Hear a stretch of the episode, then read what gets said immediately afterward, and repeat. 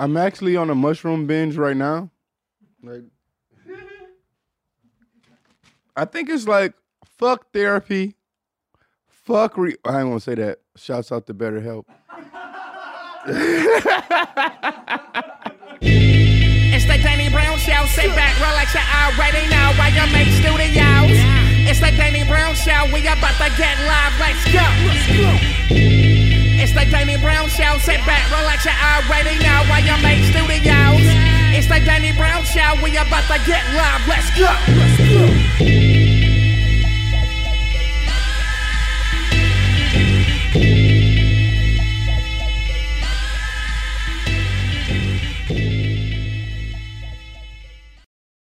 What's up, motherfuckers? We back up in this bitch.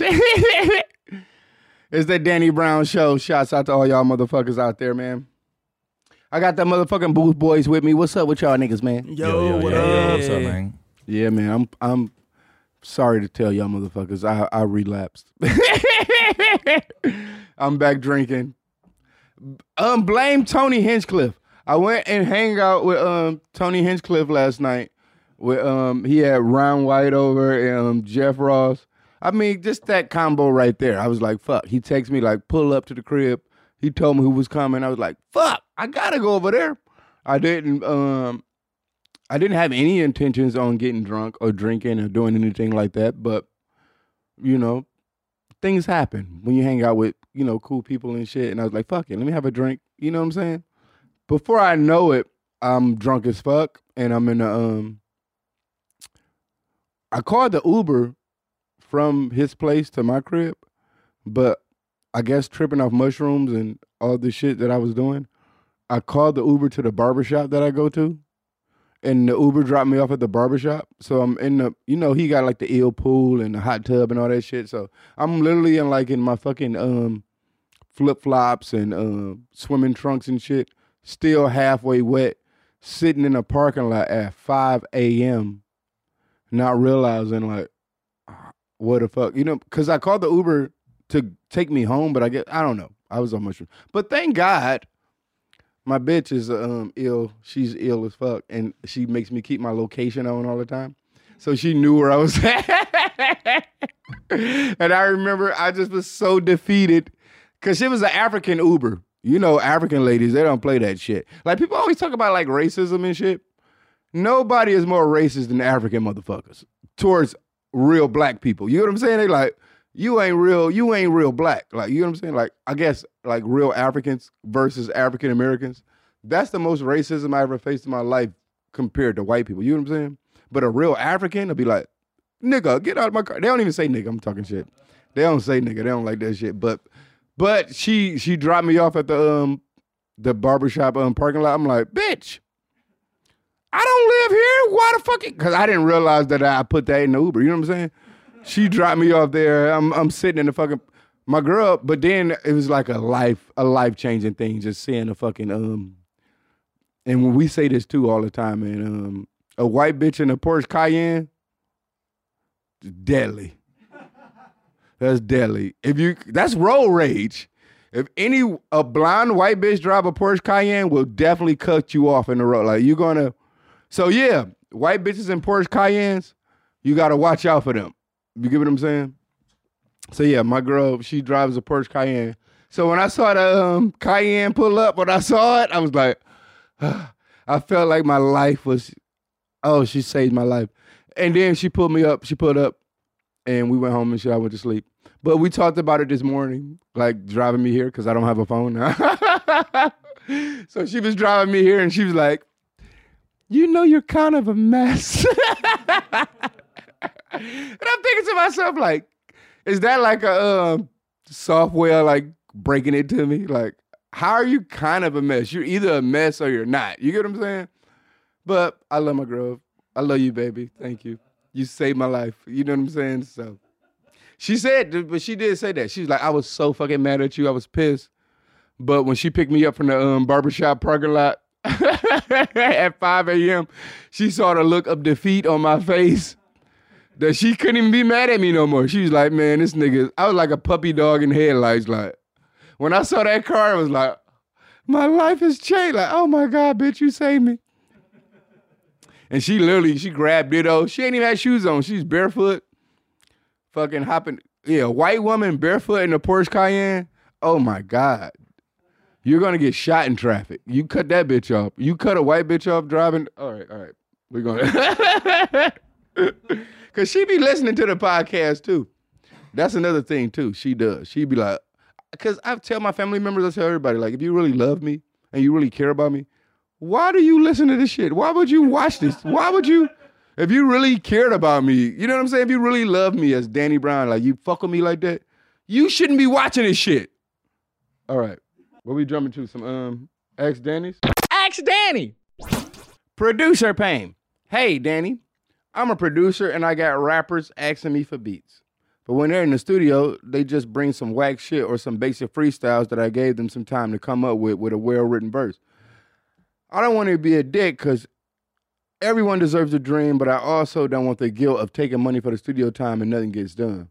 If hold up, it's one thing if they bring their own beats, but when they want to be on my tracks, I feel they need to be, you know, to a high level. All right, I get that. Are my standards too high, or do I need to start shopping my music to a higher clientele? Thanks, big homie, Cody.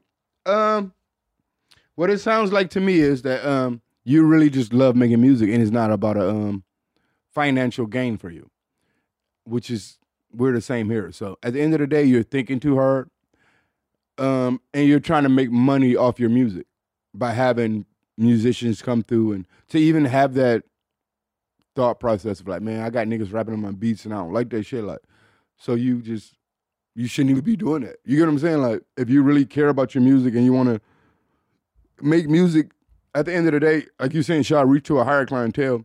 Maybe you're not on that level yet. So the best thing you should do is just, it's like anything else, like fucking Muay, like it's anything else. You got to get to the level of that, and then that shit will come to you. You get what I'm saying? So it sounds like to me that you don't want to make music for a financial gain. You really want to make music to be creative and put your shit out there. So stop thinking about the money part. Stop um having random rappers come to your studio paying for time and shit. I mean, if that's the way you pay your bills, then I understand that. So that's what it has to be. But at the end of the day, this shouldn't be anything you look at for a financial gain. You get what I'm saying? The only way you make money from music, this might be the dumbest shit I'm telling you because it's probably real motherfuckers that are like, no, no, that's retarded. But the only way you really, to me, like you got to do it from your heart and do it for the love. And it sounds so fucking old school and retarded and cliche. But when you don't really care about making money from it, that's when you kind of start making money from it. When you thinking too hard about making money and shit. So it sounds like to me like you're a um, producer, you got a studio, and you selling studio time to random rappers and shit like that. If you really want to be in the music industry and you want to, then your studio shouldn't be used for other people. You should be just in the studio all the time trying to create the. You sp- you wasting a lot of time recording other people when you could just be using that time perfecting your production. So that's what I'm gonna say. All right. Next up, my girl wants to go back into sex work. All right. I don't even got to read this to tell you what. All right. But I already got a um, thought process in my head, but I don't even got to. Hey, Danny. My girl is a former sex worker and considering going back to the lifestyle for the sweet payola. We weren't together when she started the job. She took a long break. We got together. And now she's struggling for gas. And she's thinking it's her only option. She's pretty unmotivated about finding any other work to support herself and her family. She lives with her mom, a chronically ill brother. I love her. 100% behind the idea shit's going sideways. Accidental pregnancies, STIs, abuse, and all around stressful. Any advice? What would you do if you were a 26 year old bloke in Australia? Cheers. Shouts out to DC. Um, you got a freak bitch. That's all that is. And at the end of the day, you got to be a freaky ass nigga to um want to be with a bitch like that. And it doesn't sound like she wants to go into sex work for a financial gain. It sounds like you ain't putting a dick down like that, and she wants to um explore other options. So um, I would tell you, this might not be the bitch for you right now. you might want to be a, a regular, normal um NPC PC relationship, and this bitch is all the way with the lit shit. You get what I'm saying? So if you're not with that, STIs right there with a that's the next level. You get what I'm saying? Like once you start um transmitting diseases and shit, like shit get weird. To me, actually, if you fuck like that, it's like basketball and injuries. You know what I'm saying? Like I expect, I expect a porn stuff like gonorrhea is like an ankle sprain. You know what I'm saying? Like, like STDs to like, you know what I'm saying? The people that fuck like that is like normal, like regular injuries. You know what I'm saying? I joined. I just recently joined the Muay Thai gym, and I've been doing Muay Thai and shit. And they told me like, because you know I'm old as fuck. I ain't trying to spar or fight or fuck up myself. But they're like, you gonna get hurt just doing this shit normally. And every time I've I've left with an injury every time, some type of shit. So yeah, if you're a porn star, nasty bitch, fucking everybody, you gonna leave with a couple bumps and bruises every now and then. You know what I'm saying? You just gotta know how to deal with them. I mean, you don't get the the big deal. The um, what's that? The the blue waffle? What they call that? Was that a real thing? Yeah. yeah What is yeah. it called? Is it blue waffle? Yeah, blue waffle. I saw a couple pics on Instagram. Don't pull it up. Stop. Stop. Don't pull it up. You don't want to see it? No. Oh, okay. Monkeypox like that, like monkeypox. I- I don't want to be gay no more. it's too hard to be gay when when monkeypox when shit like that exists. I feel like I feel like that's a um. I think monkeypox is fake. Why? I think it's just it's just making gay shit not cool. Cause gay was being gay was becoming too cool, and they're like, we gotta shut this shit down one type of way. You get what I'm saying? So we gotta let y'all niggas know if y'all want to be on some gay shit, it's stipulations that come behind that. That was the same thing with AIDS and shit back in the day. But I feel like monkeypox is like the world is getting too gay.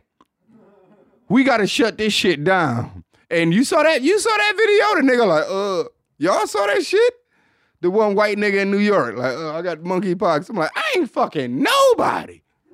I might be jacking off for the rest of my life. Like, I don't want to have no sexual interaction with nobody no more from that shit. I can't do the podcast no more. Imagine me pulling up with monkeypox. I'm on this bitch trying to talk normal, acting like it don't exist. Like, niggas gonna be in the comments like, he got monkeypox. And the fucked up, they making it some gay shit though. You get what I'm saying? Which is probably it's such a bad name. They could have thought of a cooler disease name. That's all it is. I think people would be cooler with having diseases if the name sounded, you know what I'm saying? Like monkeypox sound too low vibrational. That sounds that sound broke as fuck. Like catching monkeypox sound like African village type shit. Like, you know what I'm saying? Like, I want a designer. I want a designer. Give me a designer disease. You get what I'm saying? Make it sound cool. You know what I'm saying? Yeah, I, I can't think of a cool name right now. I want to think of one, but a cool name for a disease. And I'd be like, I, I, I, take that. Like AIDS, HIV, that shit whack. If you have a cool name for a disease, it's marketing. I guess that's called marketing. All right. I think I went too far. I think I went too far on that. I told y'all my all right. My father-in-law is moving in. How do I fuck? No, I ain't no fuck.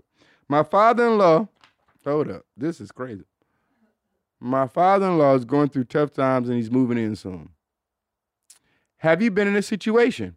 How do I sneak in a squirt section? Any idea? Holla at your boy. Heavy squirter, I need a new mattress. Sappy. Um, well, yes, I definitely um know what you're going through. Um in my early twenties, as a grown man that should have been having his own thing going on, I live with my grandparents. And um every weekend my grandma have her um boyfriend come through and she be like, You can't come back. You gotta go find somewhere to go. 'Cause she wanted to get her dick on the weekend.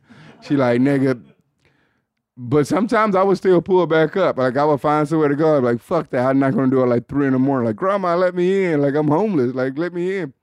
And she'll be so mad. She'll show up with her robe and shit. Like, you knew what I was doing tonight. fuck you, Daniel. And I gotta go sleep on the couch and shit. But that's my black grandma. But I did my Filipino grandma. I lived with her after I got out of jail and it was no bitches because she didn't she don't like having like random people to her house so having company and shit like that but sometimes i would just get I'd be like, I'm horny. Fuck this. And I would just bring a bitch through and just and we'll be doing whatever we got to do and be like, I'll just take the um the abuse after the fact. You know what I'm saying? Type of shit. But one time, oh my God, we going too deep. Um I had this one random that's what happens when you go on these um this was back this was old school. So this was back in the day of phone chats. If anybody remember that, like party line phone chats, you can go on these party. It was I, I mean, we have the internet and all this kind of shit now with apps, so I'm pretty sure. But if you were like really creepy and freaky back in the day, you called these phone chat apps type shit. And then you would call them and then you can like leave a message like, I would say some shit like, six foot, big ass dick, hit me up. You get what I'm saying? And the bitch could go through like these profiles, and they could go through these profiles and shit. They'll hit you up, they'll send you a message and shit, and you have to, and then you can talk. And then one time this bitch hit me up like, "Yo, come through." Like, you know, she was down to come through, and the bitch came through. But it, I was still living my grandma. I'm like, I can't really have bitches over here like that, but I'm gonna risk it. Bitch, come through. This bitch pulls up. I mean, I'm I'm not like a um a bad guy with like pubic hair and shit. Like I kind of like a little bush here and there because it makes me feel grown. Like bitch pulled up with the bald pussy, it's kind of a little pedophile a little bit. You get what I'm saying? I know bitches like doing that, but I like a little hair on my pussy. You get what I'm saying? But no, this bitch had too much hair. She had so much hair that she braided it up and put beads on it. So she had a long like braid from her pubic, a bead. So I was fucking her from the back, and the beads was scraping. It was making a scraping noise on the floor. Like we're trying to be quiet as possible, but my grandma is downstairs hearing this bitch pubic hair beads scrape across the floor. All right, all right, we're going to the next one. So yeah, I fucked a bitch with pubic hair so long, she braided it and put beads on it and thought that would be hot. I mean, I'm talking about it today, so she did. She left a um. She left. You know what I'm saying? That's I guess in sex, cause I fucked mad people, but I don't remember them. I remember that bitch. You know what I'm saying? So she left. She left her mark. You know what I'm saying? So I don't even know if the sex was good or anything. I just remember the fucking the sound of the beads. It sounds so fucked up. And my nigga, look, I know he listening to it. Triple Black. My nigga Triple Black, the one brought the bitch through. Only him will bring a bitch like that. But I just got out of jail, so I was horny. You know what I'm saying? That's the worst shit. Getting out of jail. When I first got out of jail, all the homies was like, yo, want to smoke some weed? You want to do some shit? Like hang out? Nigga, where the bitches at? That was my first. I, you know the worst shit about me? I didn't get no pussy. I got out of jail. I ain't get no pussy. It took like months.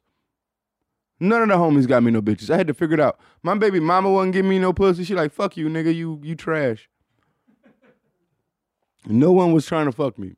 And I feel like I was the most healthy. I was like in shape and shit. You get what I'm saying? You know, you come out of jail, I was doing 100 push-ups a day. This dick was strong. They don't even know. They getting no worse than me now. If you would have got the Danny Brown fresh out of jail dick, you would have really seen my peak potential. Right now, I don't even want to fuck. I don't want to fuck no more. I'm just that's what I say. I'm gonna get married and I'm with my girl no more because I don't want to let nobody down. I think it's too much pressure for me to have sex now. They listen to my music, they hear all this shit. They're like, "Oh, Danny, oh, this nigga," and then I show up. and like that. It's normal. I'm I'm 40, bitch. I got sciatica. ain't no, ain't no a lot of stroke motion. All right, keep pushing. Hey, Danny. First off, I love your work. You're a hometown hero. Inspired me a fuck ton in my early years. But on some real shit, when it comes to making music and everything else that comes with it, how did you keep your perseverance with it all? From keeping fresh ideas flowing to having the will to keep on pushing even through all those tough times when things weren't getting heard. And you, all right, shouts out to Jake. I get what you're saying. And I feel like we have just been talking about that kind of this entire time. Um, at the end of the day, far as making music, far as anything else like a talent or like comedy, anything else, I feel like you are your best when you're not thinking about a financial gain from it or trying to be popular or trying to be famous or anything. Like you just really expressing your creative you know what I'm saying? Like me, like I wouldn't, like I would make songs that no one would ever hear. Like I would make music just for me. You get what I'm saying? And it got to the point where the music that I make for me has become so good that other people has to hear it. You because it actually is. Like I look at myself like kind of like a I don't weird because that sounds cliche, but like a high. I have a high level for music. You get what I'm saying? So like, like I was hanging out with um the Tony Hinchcliffe. I got to bring him back. This nigga had the worst playlist ever. The music this nigga was, bro, destroyed my life last night. And I'm telling him, like, and I keep trying to tell him, like, bro, you don't get it. Like, I make music and you listen to like Big Sean and shit like that. Like, he's listening to like real, like, fuck boy frat, frat boy. I'm I'm looking at him different now. Like, this is the type of shit you like? Like, I'm judging you now because of your musical taste. Like we were friends until you threw this Big Sean on. And you vibing to it. I'm seeing you turning up. You like, I'm looking like. And I got to the point, I'm like, man, do you do you really like rap music? Like I had to ask him like a real deep question. Like, I don't think you like rap music like that. I think it's a vibe. Like, you know, because it can be, we always talk about race shit right here. Sometimes like if a, a white person like be like I listen to rap music and the certain type of rap you listen to, and I'll be like, nah, you kind of racist. if that's the rap music you like, you kind of racist. Like you get what I'm saying?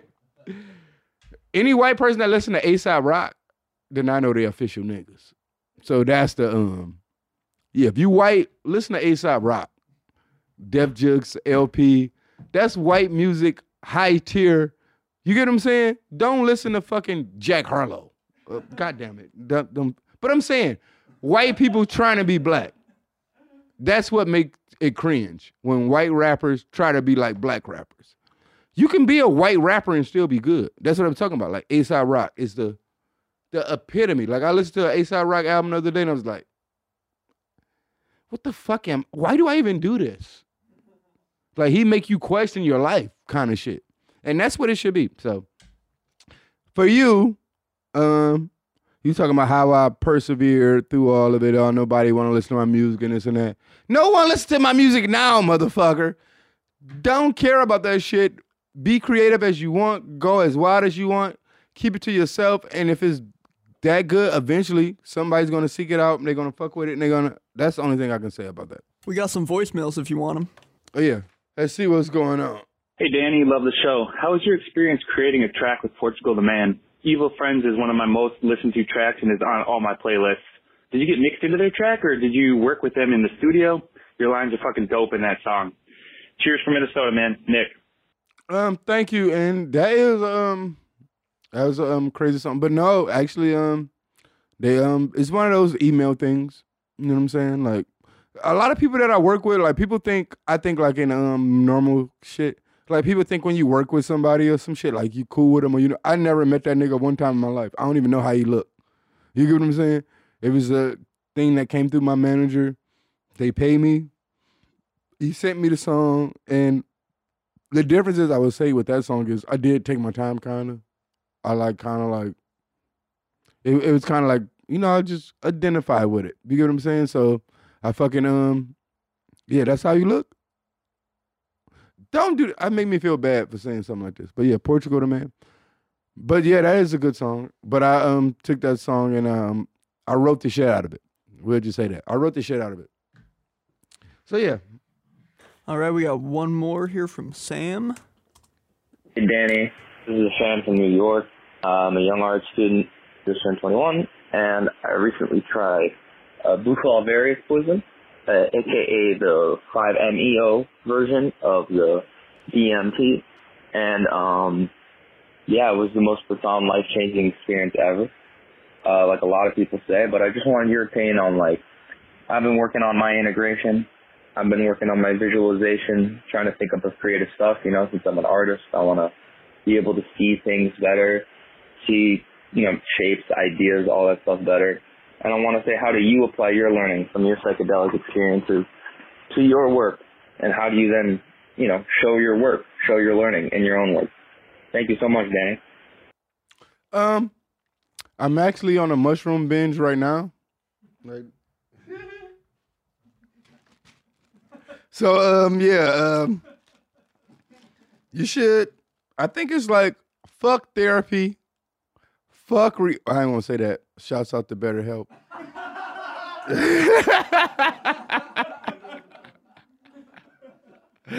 but fuck therapy, fuck rehab. Just take mushrooms. It's gonna get you through. You can do whatever you want. Look, I've been on a um, week long, well, month long mushroom binge right now, and um, I joined a Muay Thai gym.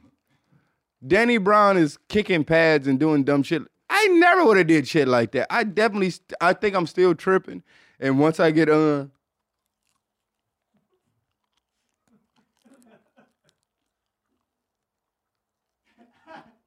once I get normal out of this mushroom binge that I'm on, I haven't seen normal shit in a long time. Every like trees and shit, it all been purple. I haven't seen a normal color in a long time. So um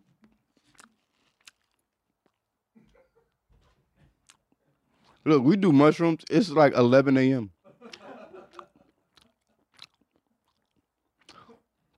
You know the fucked up part about me? Because people be like, oh, mushrooms are so disgusting. It tastes so nasty. I've taken so much mushrooms that I actually like the taste now. So like a pistachio. You know what I'm saying? Like to the point. look. you know what I'm talking about? Like if you take mushrooms that much, you'll be like, you start to kind of like crave the taste. Like you be like, I want that. Like, ugh. That's how lean is too. When you get to the point where you're drinking lean too much, because lean in the beginning stages is it tastes so amazing. Like it's the most lean is the best drug ever, as far as like a taste, like having a acquire. You know what I'm saying? But it gets to the point where you start drinking lean so much, you like I really want to taste the medicine aspect of it. You get what I'm saying? So you want to you want to know what's fucking you up, kind of. And I feel like mushrooms. Every people like I love mushrooms, but they taste so nasty. They said I love the taste of mushrooms. Shots out me. So um, white people shit. This show is going good. the time is going by so fast. I looked up like, damn. I feel like I've been doing this shit for like five minutes. I look up, I'm like, damn. Sometimes because like the, you know, the like, the a few episodes to be like, damn, I'm like killing myself. The shit is like, time is not going fast. But mushrooms, everything's quick. All right, hold up. Some white people shit. White people shit. Some white people shit is when you're ready to go home from a function for whatever reason, and you don't give an excuse. You just act tired and say it's getting late. I better head home, or act like that ain't white people's. What the fuck are you talking about? That's normal nigga shit. Everybody do that shit. You talking to the the king, the king of bro. I wouldn't even tell you, bro. I would dip in a heartbeat. Um, one of my fa- um the worst dippings I did. Um, and you can hear it. It's actually look, we we bringing up Big Sean again. It's on um Big Sean and um Dave Chappelle did a skit on his album where he talked about me, and he um he made it seem like I fucking laced him with some fucking ill. weed. But the point is, it's Dave Chappelle, and I looked up him like he's like a god to me type of shit. So just the fact that he even invited me to his show and wanted to hang out with me was like crazy and shit. So he started talking. I'm let me tell my side of the story right now. So he started talking shit. He was actually hanging out with Big Sean Dad. And Big Sean Dad was talking shit like, um, yeah, we was hanging out with Wiz Khalifa, we smoking big joints and this and that, this and that. And I was like, Dave, you know I you know I got that pack in my bag, right? I mean, he like, oh yeah, I do that. Yeah, what's up? Let's pull the pack out. But the thing is, and I mean, you got to think he made how high. I mean, you know, it's Dave Chappelle, so I want to bring out the best of best of what I got. So I had the the illest weed that I can think of, but I um I wrapped it in um in in wax. You know how to do that? Like make a worm. You make like make a worm and like put it in the backwood. And then so he's he feel like I laced him. I don't feel like I laced him because it's still THC. But I remember he was smoking. I remember one time we was smoking a blunt. We smoking a blunt backstage, and he talking to Big Sean dad and shit. And he was drinking and shit. And he was like, "Man, I'm smoking blunts. I'm drinking. I gotta go on stage in a minute. This is the most unprofessional shit I ever." And to me, I was thinking to myself like, "Nigga, this is what I have to do to be able to get the confidence to go on a stage." You get what I'm saying? So, but he went on stage and literally, I mean, we saw uh, Michael Jordan on the Wizards type shit. Like this nigga was, bro. He was so fucked up. He did a bit, like he did a bit. This, but when when you listen to the um sketch, what he talk about it, he he says like, oh, I seen Danny Brown. I like I walked out on like I got him fucked up. He went on stage, he was bombing, and like I like ditched him when I saw him bombing. No, I only left because he did a bit in the beginning, and then he did the same bit like 45 minutes later, acting like he never said that before. I'm like, oh, this nigga fucked up. And that's when I grabbed my shit and I got up out of there. And then, but the fucked up part, I was home and he, he was calling me. He called me and shit like, where you at? Nigga, I don't want to say, but I think, I think Dave feel a way about me about that shit. And I want to tell him, look, everybody, the whole world know. Uh, fuck your feelings, nigga. I don't give a fuck. I don't give a fuck. I don't give a fuck. I think sometimes, you know what? I remember a point in time in my life where, um, as a kid, they always, you know, you go to school and shit. They ask you what you want to be when you grow up. I always said, since I could remember, I always said I wanted to be a rapper. And the entire class used to laugh at me. You gotta think, we talking about late 80s, early 90s. No, that was not a cool job to be like. Everybody was like, I want to be a basketball player. Foot nigga, come on. People were saying like outrageous ass jobs that you know these motherfuckers wasn't gonna do. I actually became the motherfucker that I said we was in kindergarten. You asked me what I want to be when I grow up. I said, I want to be a rapper. Looking at LL Cool J, I'm bad. You get what I'm saying? Like, that's the shit I want to do. I want to do that shit. And I did it. Y'all motherfuckers can't be mad at me, but at the end of the day, I don't really think um I don't really think I'm that um I think I made myself into that. Like, you know, they talk talk about that um the 10,000 hour. I really just think I just did 10,000 hours. I probably could, you know what I'm saying? I could have put that energy towards anything else and I probably would have, you know what I'm saying? So what? We got some since we talking about rap shit, we got some freestyles. Let me hear you bust a freestyle.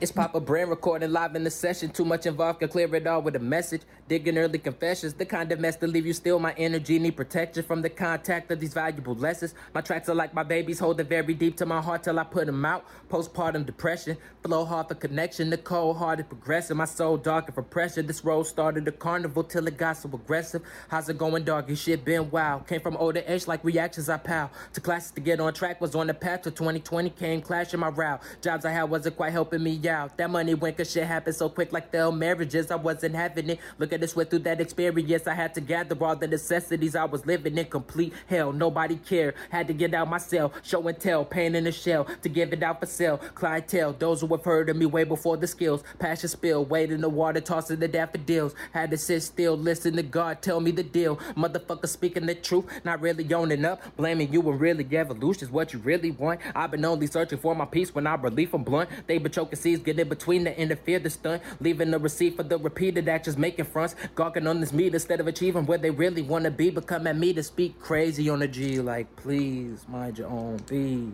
Me. Hey. On the set, on the set. No, he remind me of um he remind me of me. Not not saying like that, but I like even without um like I'm I'm just saying like this. Not the rap or anything. I just know we have I know what you're going through, bro. He know. He know I can say like keep keep going. Keep going. That's all. That you was- remind me of me. That was Brandon McFlight. Brandon McFlight. Yeah. That's a terrible rap name. I think it's his real name. Oh. My rap name is Danny Brown, so I'm not the one that could fucking talk shit about rap names. This guy's got a cool rap name. His name's Goodnight Car Crash. Hey, big sky fucking. Long pole tucking, I 45 in a coupe, hear the engine clucking. From the HR gas, no brakes. Yeah, we live, channel 5, most noise in the state. And them boys got the forks, I just put you on a plate. Get dirty down in Texas, red dust on my baits. And your bitch on my boot, she get redder than a steak. Pull up on a horse and shoot, bet his Mustang fate. I just bust stay great, turn that block to Napa Valley, it ain't just my state. I got shooters out in Cali, all the way to fucking rally. We be racking up the tally, getting richer than a Saudi. Take that ass off, cop a Audi, ayy. So you don't pass that, go down like NASDAQ. Fuck a phone call, all she use is Snapchat. Why don't you back that ass so I can tap that? Give me good head, she got a snapback. Or I'm crash that coupe, hit a lack track. And she sent me a couple hundred through the cash app. This ain't honeymoon, but we passed that. What that money do? Make her ass fat. Yeah. My nigga, you gotta put your dog, take the dog outside or something. I was hearing the dog barking. I'm thinking about the distress what the dog is going through because you know I love animals and shit. Like he he was he was it was a cry for help. You sitting here sending Danny Brown freestyle videos. He gotta go. He gotta go take a piss or something. Take him outside, my nigga. The dog. But no, that was actually good. And um, um, you look like you can probably be um, um, a pop a pop rapper. Like coming to me, I'm not. I can't help. Yeah, look at him. Look at this nigga. Sign this nigga now. We'll write songs for him. We'll figure it out. He got a six pack and shit. We'll make it out. Come on. Take your shirt off. Get some. Gotta get a tattoo on your face. I'll make you a star tomorrow. but yeah, take the dog out. He got to piss, man. You here dropping bars. The fucking dog got a piss. But yeah, you have a nice look. You can um, you could be um. That's what people don't understand. A lot of times, some of your most favorite rappers or popular rappers and shit that blew up is not necessarily because their music's the way they looked. You know, it's like a um. Think about it. When I first jumped off, when I came out this bitch, I had a fucking perm to the side, a missing tooth. Like I looked, I looked retarded. If we really want to, yeah, let's go some old Danny Brown. Look at this guy. Yeah, look at that guy. Right there. Look.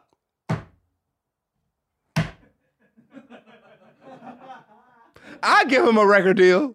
I don't even gotta hear his music. I don't even gotta. And guess what? This nigga could rap his ass off though. That's the difference. You get what I'm saying? So yeah, I think that's the thing. If you look fucked up, because of the time in my life where um, like going to like the early like 2000s and shit. Like I've been all around. Or I actually thought about this uh not too long ago. But um, when I was like um, I was getting like, I met a A and R. Shouts out Trap. It was a um A and R at Rockefeller, and he was like trying to get me signed and shit. But this was during the time like when Rockefeller was going through like they were already broke up. We just didn't know in the public eye. And I remember like literally sitting with Dame Dash and like, like my homie was like telling him like, this nigga got to be the truth. Like, fuck with him. Like, listen to the shit. You know what I'm saying? And Dame listened. Guess what he said? Dame listened to my shit a little bit, and he's like, "Good luck, get money." the nigga literally listened to my music and told me, "Good luck, get money." Shook my hand and walked out the door. But now we look at. But think about if Dame Dash would have just took Danny Brown right then. He didn't know. He didn't know.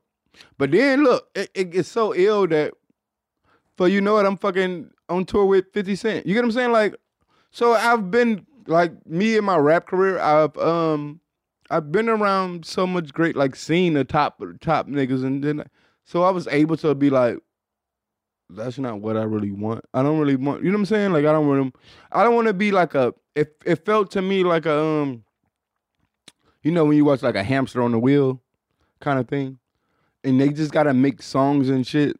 I mean, at the end of the day, it's called the music business. And a lot of time, I I feel bad about myself that I didn't sacrifice that shit. You know, because it could have embittered a lot of other people's lives, not mine. You know, like take care of your family type shit. One song could fucking, and I just don't got it in me. Like I really just don't got it in me to make some bullshit. I will, I will, I wouldn't be able to sleep good at night if I had like a number one hit song that I didn't like.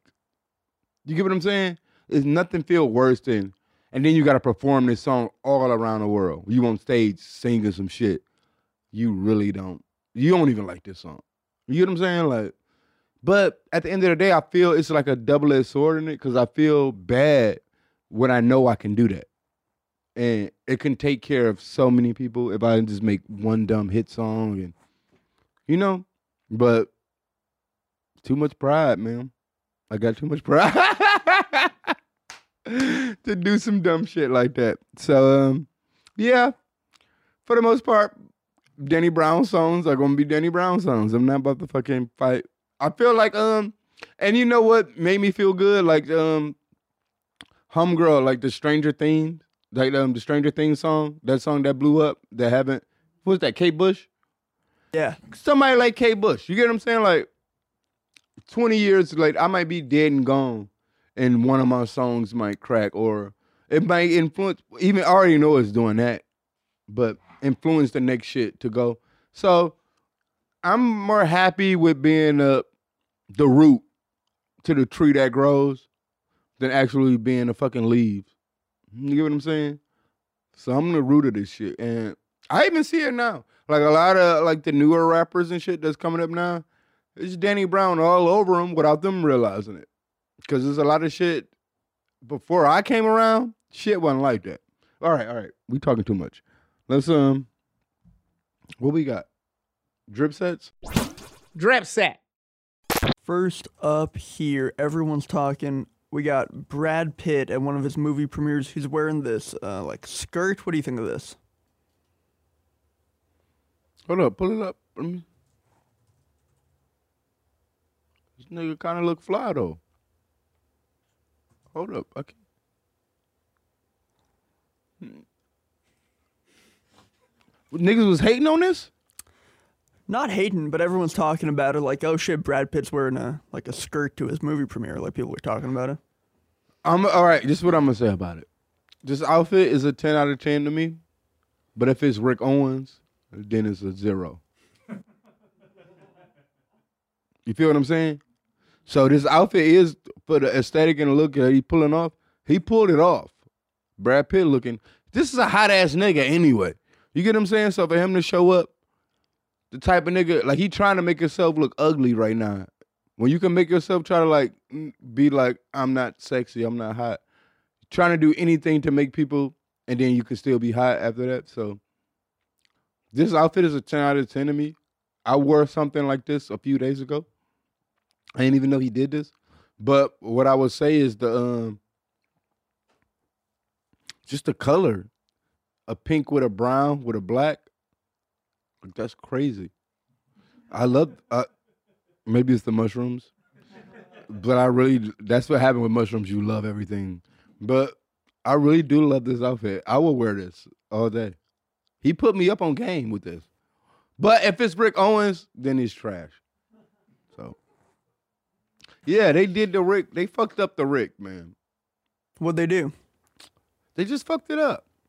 Because people feel like you can throw Rick on and it's like I got Rick on. You know what I'm saying? It's not like Rick is not it's not like that.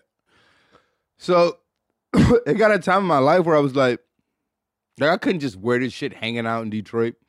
Y'all niggas don't even know. It's a point in time in my life where I couldn't even I couldn't the way I dress, it was uh it was dangerous, if I will say. I can say that. Like I knew certain places that I couldn't go or stop just because the way I looked.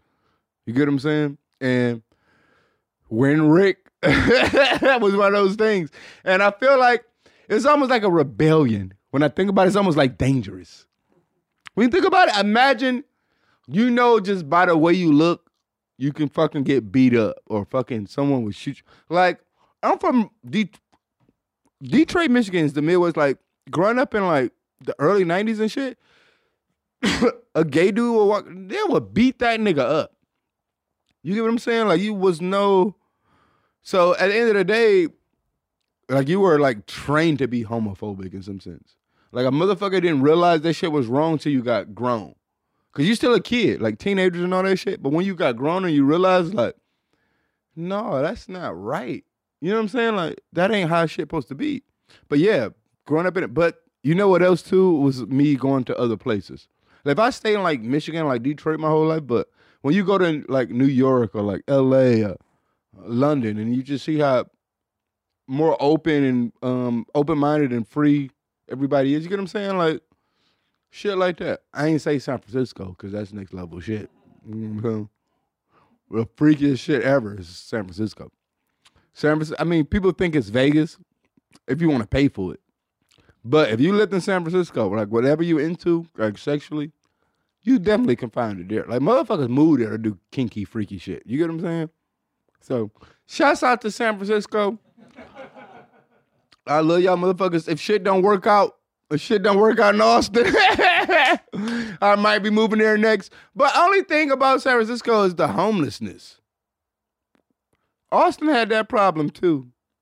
But I moved up north. I ain't really got to see it like that. Living downtown, it's nasty. I ain't like that shit. The homelessness here is next level because people, the thing is about homelessness here is people are happy with being homeless. Like they fuck with it. Like this is my shit. Like it's this one Target. I go to this Target and it's um I don't know where it's at, but I ain't gonna um shout out no. Y'all niggas ain't about to dox me. But I go to my Target and it's like a freeway. It's a bridge, and these niggas is under this bridge like a nightclub. Every time I go to Target, I look at it. They don't look like they're having a bad time. They don't look, you know, homeless. If you go to Michigan and you see homeless people in Michigan, like during cold winters and shit, they don't look too happy. Like the, the whole expression on their face, everything about them, the vibe, shit don't look like it's a good time. But when you go Austin, Texas, like Sixth Street, these niggas is happy with being homeless. They don't give a fuck. They're like, nigga, it's lit. Fuck a crib. They think, I think they took the mushrooms and they think we're living in the same, like, I'm really living the real shit of what the cavemen, like, I'm living real actual civilization. Y'all niggas living behind bills. Y'all niggas is dumb. I'm lit.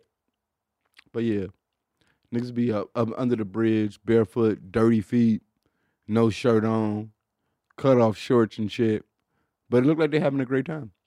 Um, video game reviews. Video game reviews.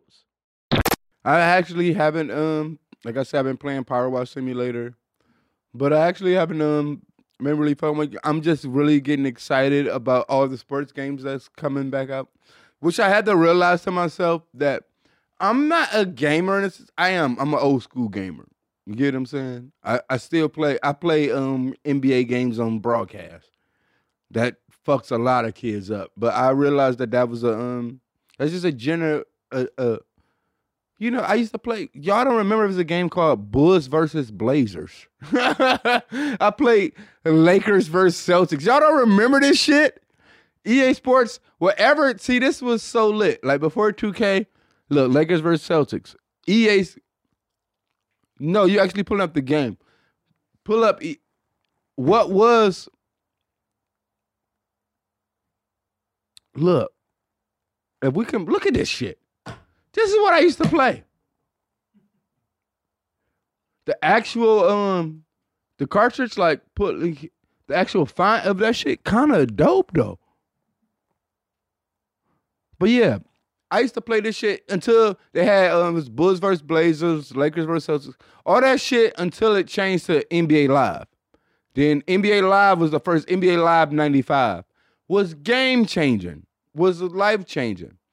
So NBA Live 95 came out and blah blah blah. So they had five years of um of stunting. And then NBA 2K came up. And a lot of people don't realize like 2K, I know 2K is God and like basketball, sport, video game world. But in the beginning, 2K, niggas didn't like 2K because it was too simulated.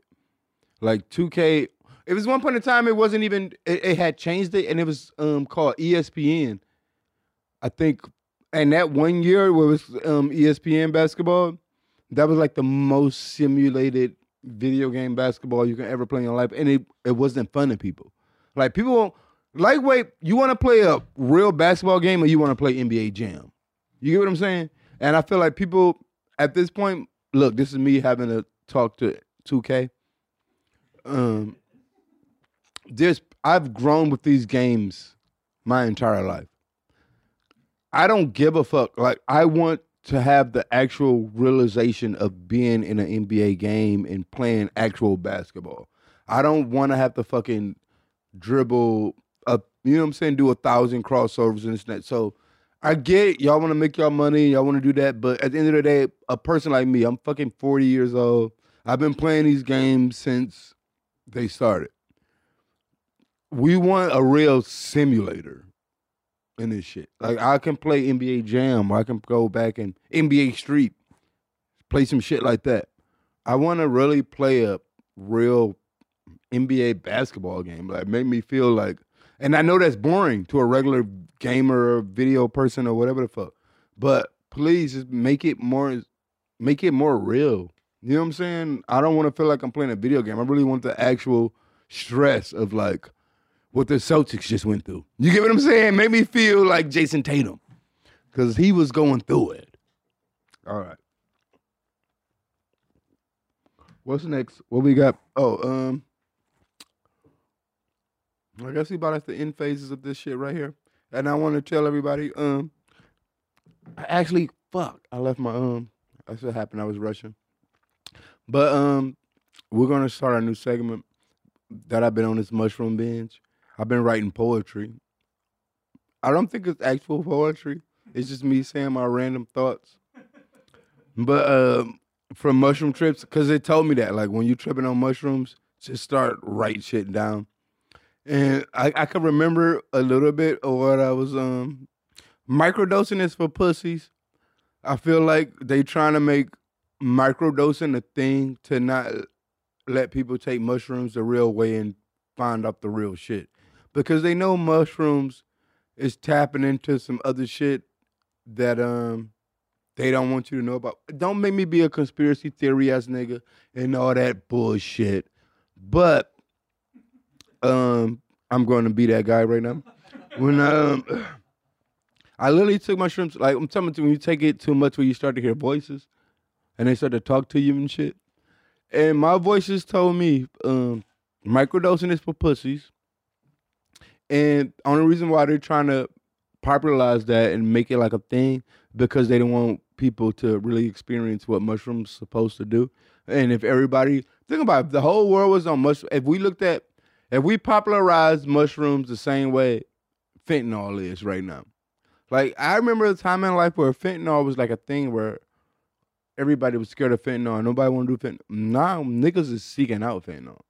Like niggas is really fucking with it. You know what I'm saying? So if the whole world was on mushrooms, we would love each other. Like we were really like, um, yeah. I got caught up on some um a whole um loop of telling me, look, I'm gonna go this deep. I took so many mushrooms one time, I actually saw my grave. Like literally, like it showed me my fucking where I'm gonna die, where I'm gonna be, and I feel like that was one of the like the most thing that I was scared of was death. And now I'm not saying I'm ready for it or something like that because I do enjoy the lifetime that I have right now, but I'm not scared of it anymore. Like I know now it's not a bad thing. Like taking the mushrooms and all that and just having that experience and it's telling me like that's graduating almost. That's when you it's almost like a video game to me. You feel me? Like when you look like niggas death. Death is a video game. Like when you look at like um Pac-Man and got the high scores and shit like Tupac and Biggie got high score. like them niggas did it at 24. You know what I'm saying? Think about it. Pac and Big died at 24. Them niggas wasn't even they ain't even experienced life yet. And the type of music that they made for that age, that's why I I, I hear a lot of these kids and they, they always try to talk shit about like Pac and Big, like it's boring music or talk shit about that. But they were 24 years old when they died, and the type of music that they made lived on generations. the type of music y'all niggas make, we not gonna listen to that shit next year. So really think about what you're saying when you talk about like. So I would say like, in my I saw it like in my high score of life, Pac and even though we went through the big was um cheating, big was cheating. That's why Pac. Think about it. That's why Pac act the way he act. He knew this nigga was cheating. Oh, fuck this nigga. This nigga. That's why Pac acted like that, man. I get it now, man. And the thing about it is that Pac was like a nigga. Um, he's one of those type of niggas that um catching lightning in a bottle type. You know, I feel like Biggie and Puffy, they like like the Dr. Dre shit. Like these niggas work on songs like they make one song for a month type shit. Like keep going over it, going over it, going over it, fucking with it, fucking. Pac is the type of nigga he make a song that day, we heard it tomorrow. Fuck a mix, fuck everything, nigga. This is how I feel. So at the end of the day, to him, he wasn't making music. It was almost like he was being like, you know, like um, like political. Like when you hear like like a Dr. Martin Luther King speech. Right, that was crazy. Just say Dr. Martin Luther King. that just sounds crazy. But just hearing like, even if you want to go through that, like, do people do that? Am I weird for doing it? I go listen to speeches and shit. Is that fucked up? No, that's not weird. No, not at all. But no, that's like the top form of I feel like expression in life. Like, cause you gotta think, me as a rapper, I go on stage, I'm hiding behind the beats. Boom, boom, boom. You know, jumping around, we dancing. Comedians, they go on stage, they tell jokes, they still hiding behind the laughter. But a person that can go on stage and hold the mic and talk about like real, like real shit, like mm, be about this, and people are entertained by that. That's like the pinnacle of the shit. You get what I'm saying? So maybe one day I might be like that. I think for me, I think my next level from transferring to, um like making music and everybody say I'm funny and shit. Like I don't think I would like I tried to do stand up one time with Hannibal and I realized that stand up um it's long. I know y'all don't get what I'm saying, but imagine like being on st- like making music and like doing rap and shit is like it go kind of quick. But doing stand up a minute it's like 10 minutes. Like you think you got this joke, you wrote this joke and you fleshed it out, you did all that, and then you go on stage and you say it, and you like, nigga, that was 30 seconds. I got 10. All right. we almost up out of this motherfucker. So um shouts out to everybody. Um so I will say this. Um we we we're we're we're trying to get guests. So all y'all motherfuckers that want to come hang out. stop stop complaining about uh, um I'm the top G. You came to the Danny Brown show for Danny Brown. Fuck everybody else. I'm out this bitch.